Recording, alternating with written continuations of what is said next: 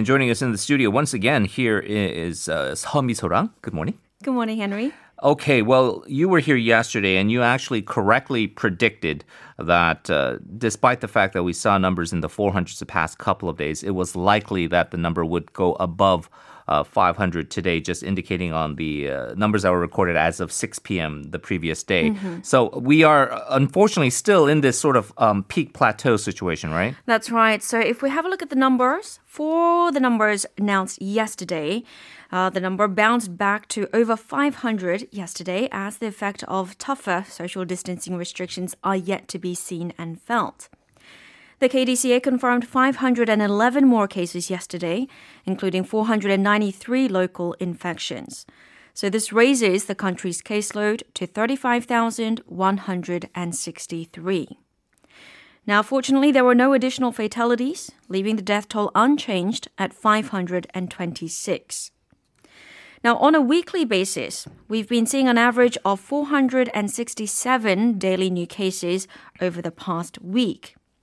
And of note in the country's treatment readiness, health authorities say that they've added 30 more beds for COVID 19 patients in critical condition at the National Medical Center in Seoul.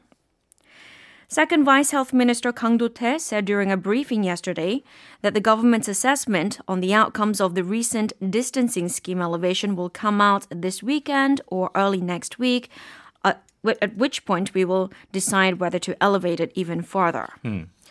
Meanwhile, at a meeting with officials, Prime Minister Chung Se-kyun, he raised the alarm, saying that the number of people in self-quarantine because for some reason their course uh, coincided with someone who had been confirmed positive, the number of people in self-quarantine have hit a record of more than 70,000. So the next several days will be a critical turning point for the third wave of the epidemic in Korea. So the concern here with the uh, number of people in self quarantine, I, I, think even anecdotally, uh, we are noticing even in our kind of circle, there yeah. there are people who are uh, just whether they've been exposed or mm-hmm. they've they've actually come into contact with somebody who's affected that uh, they are self quarantining right now. Uh, the the number as far as what they're looking for, I think what you're saying is they're going to wait until the weekend and see mm-hmm. if these levels um, start to go down. There's a lag effect, right? Once you imp- impose a uh, more stringent social distancing scheme to see actually uh, it reflected in the infection numbers. Mm-hmm. If it isn't, then um, seemingly going down and the trend is either plateauing or maybe even going up it doesn't seem like they have many more options except for more stringent measures, right? right. Whether whether we're talking about here in Seoul, where essentially um, businesses can run, but um, you're not really allowed to go uh, to a coffee shop or uh, after 9 p.m. go to a uh, Restaurant. a, restaurant mm-hmm. or uh, go to group exercises or, uh, or saunas. Uh, is it just going to be simply a matter of kind of screwing the, tightening the screws a little bit more and just kind of shutting down more of the businesses as as they see, or is it going to have to be something more dramatic? I think it will be at the first instance raising the level in the greatest Seoul area to 2.5, okay. and then the rest of the uh, country to possibly two level two. And then, because really, again, when you talk about like all the quivers uh, left for your uh, in your arrow case, is that after 2.5 three is essentially a complete shutdown of yeah. the country, mm-hmm. and from there on, there's really nothing else you can do mm-hmm. except hope for the best and then wait for a vaccine. Then mm-hmm. that's right. Well, that turns us to then the second story because uh, I think a lot of people have been pinning their hopes all over the world on this idea that the vaccine is going to be the miracle cure that mm-hmm. will uh, get rid of this uh, pandemic. We are now seeing some actual tangible signs that uh, there are going to be certain places in the world that will have access to it. The UK has become the first Western nation, and we should distinguish that from uh, Russia and China later on, but right. the first Western nation to approve a coronavirus vaccine. That's right. So Britain's drug regulator, the MHRA, they have greenlit the Pfizer slash BioNTech vaccine, giving it emergency authorization and deeming it safe to be rolled out to the public. A final analysis of the phase 3 trial of the vaccine made by US pharma giant Pfizer and its German partner BioNTech, it shows that this vaccine has 95% efficacy in preventing infections even in older adults without causing serious safety concerns. Now, the UK, they have already ordered 40 million doses of the jab, enough to vaccinate 20 million people, which is just under a third of the country's population. The first doses are already on their way to the country, with 800,000 doses to be delivered next week and many millions more by the end of this year. Now, Russia, they have been using another vaccine called Sputnik, and the Chinese military, they have approved another made by CanSino or CanSino Biologics. So the UK, they are not the first country in the world, but the first Western country Right. to approve a vaccine.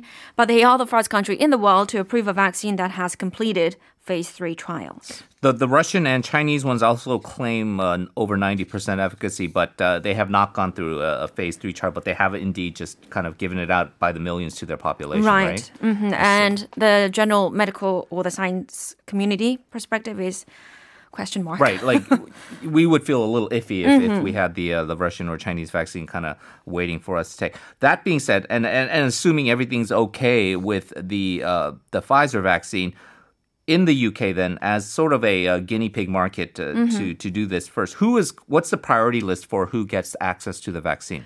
Yeah, so the government over in UK, they have already come out with a guideline, a priority list of who to give the vaccines to in the first place.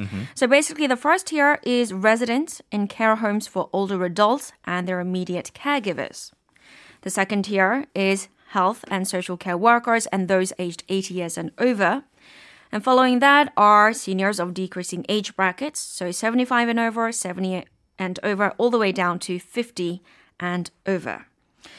So this Pfizer vaccine, it's an mRNA vaccine like the Moderna vaccine, hmm. meaning that it's very fragile and must be kept at ultra cold temperatures. We've mentioned this before, minus 70 degrees Celsius in this case, during delivery to its final destination. So, in terms of how the vaccine will be delivered, first it'll be delivered to hospitals which already have that necessary cold chain in place. That will be the first point of vaccine delivery. And over in the UK, 50 such hospitals have already been set up. Following that, uh, will be vaccination centers, which will be set up in stadiums and conference centers, and those are being set up right now. Before community rollout, in which GPs and pharmacists they will be vaccinating patients. Meanwhile, in the US, an expert panel they will meet next week on December 10th to review Pfizer's data and make a recommendation to the FDA about whether or not to authorize the vaccine. Right, and all indications are from what I've read uh, that uh, that is going to be largely a formality, and does look like the FDA is also going to follow suit uh, with what the UK did and fast track the approval for uh, the Pfizer vaccine.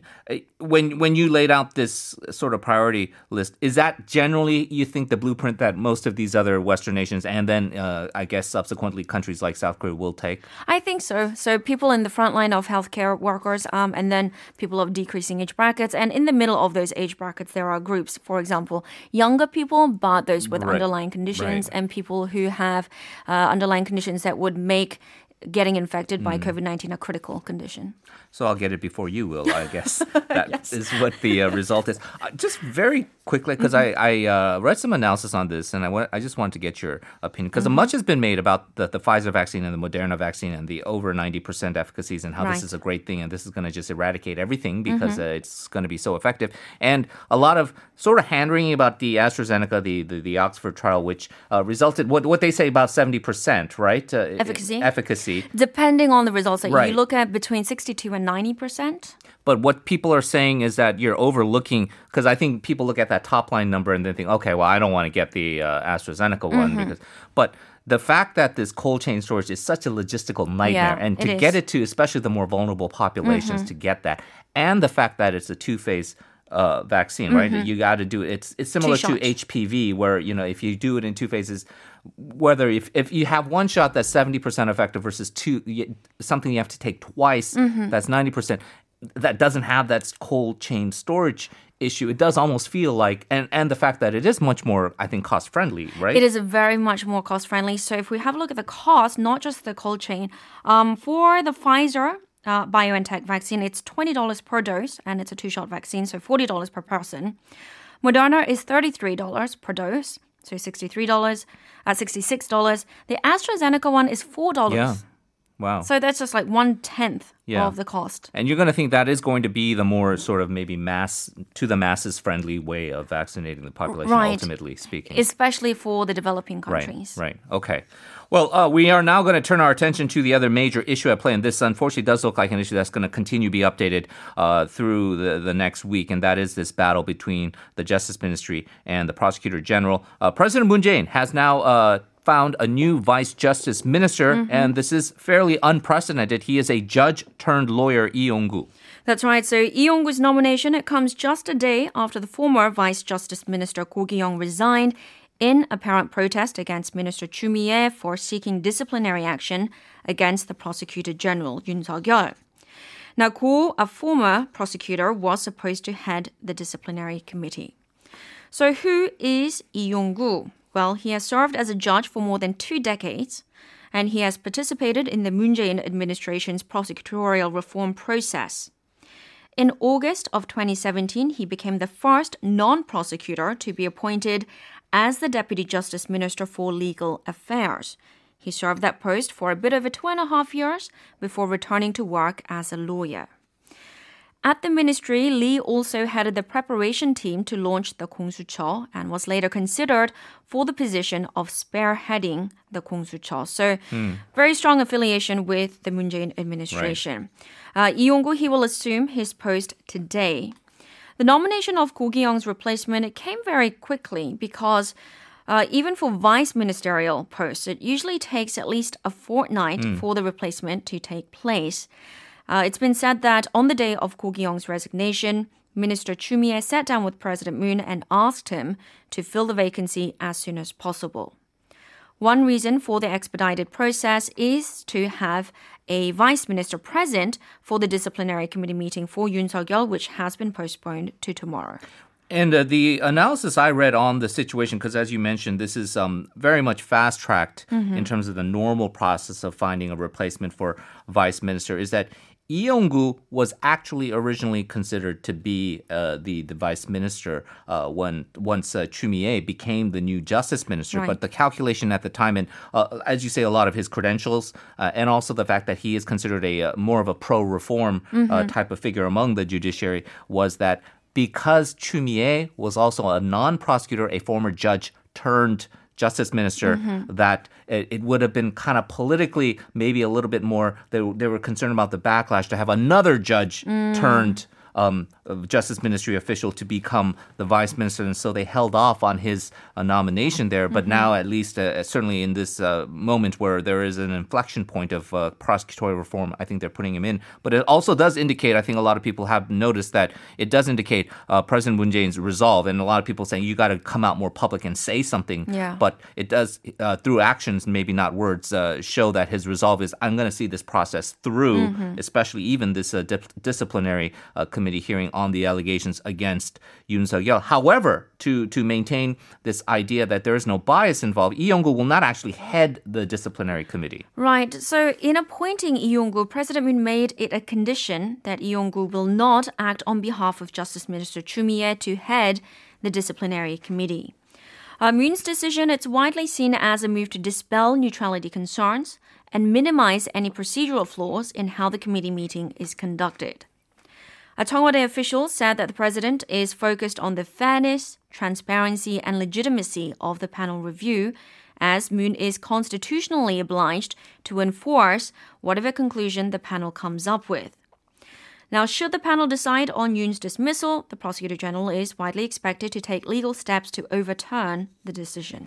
That is expected, and uh, it is also uh, kind of hinted at because of the fact that the prosecutor general has already taken legal steps or uh, claims in terms of what he perceives to be the unfairness of it all. Because aside from the justice minister and the vice justice minister Lee Yong-gu, um, the makeup of the disciplinary panel is not known, and that's something that uh, Yoon's side is finding fault with.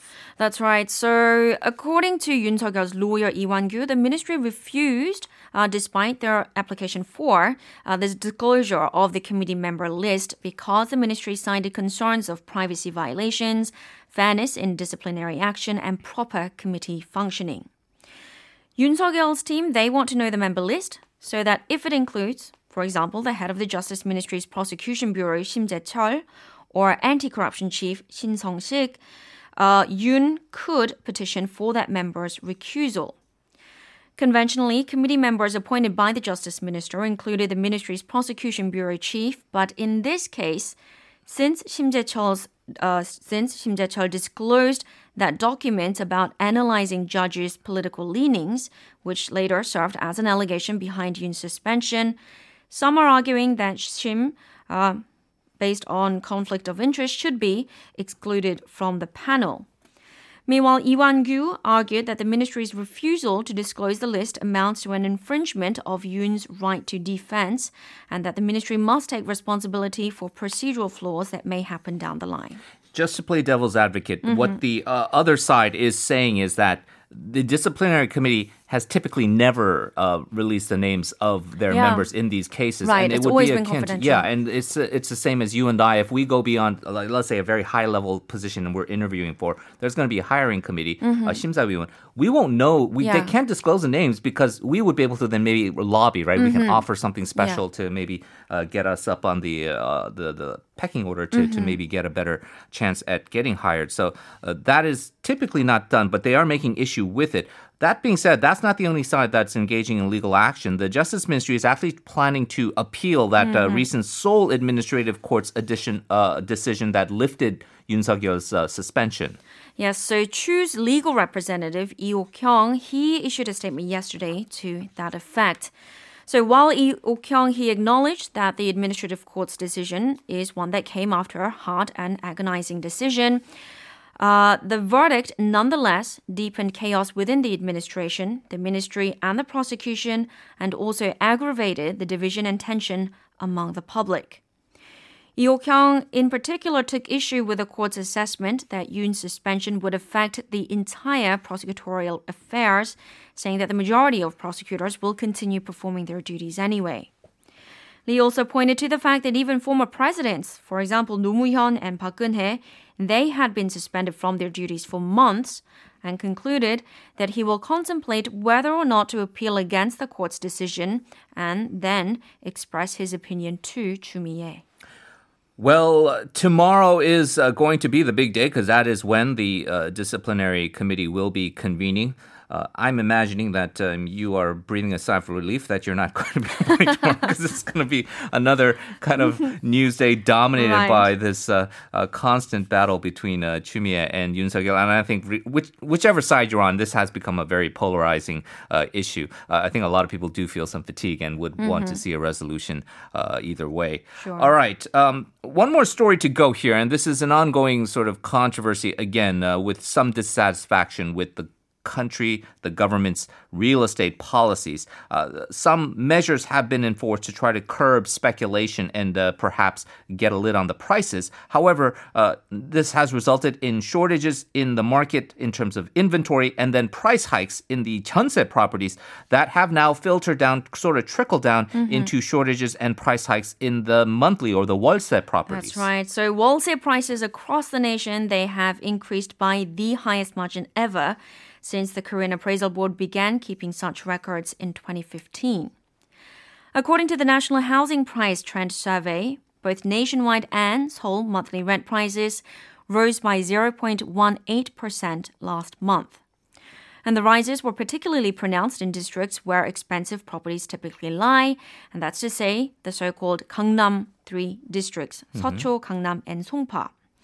These three districts saw their rent prices rise by 0.43, 0.41, and 0.35 percentages respectively. Meanwhile, the uh, monthly supply index, the monthly rent supply index for Seoul in the month of November was the highest ever as well at 113, meaning that monthly rent shortage was at a record high level.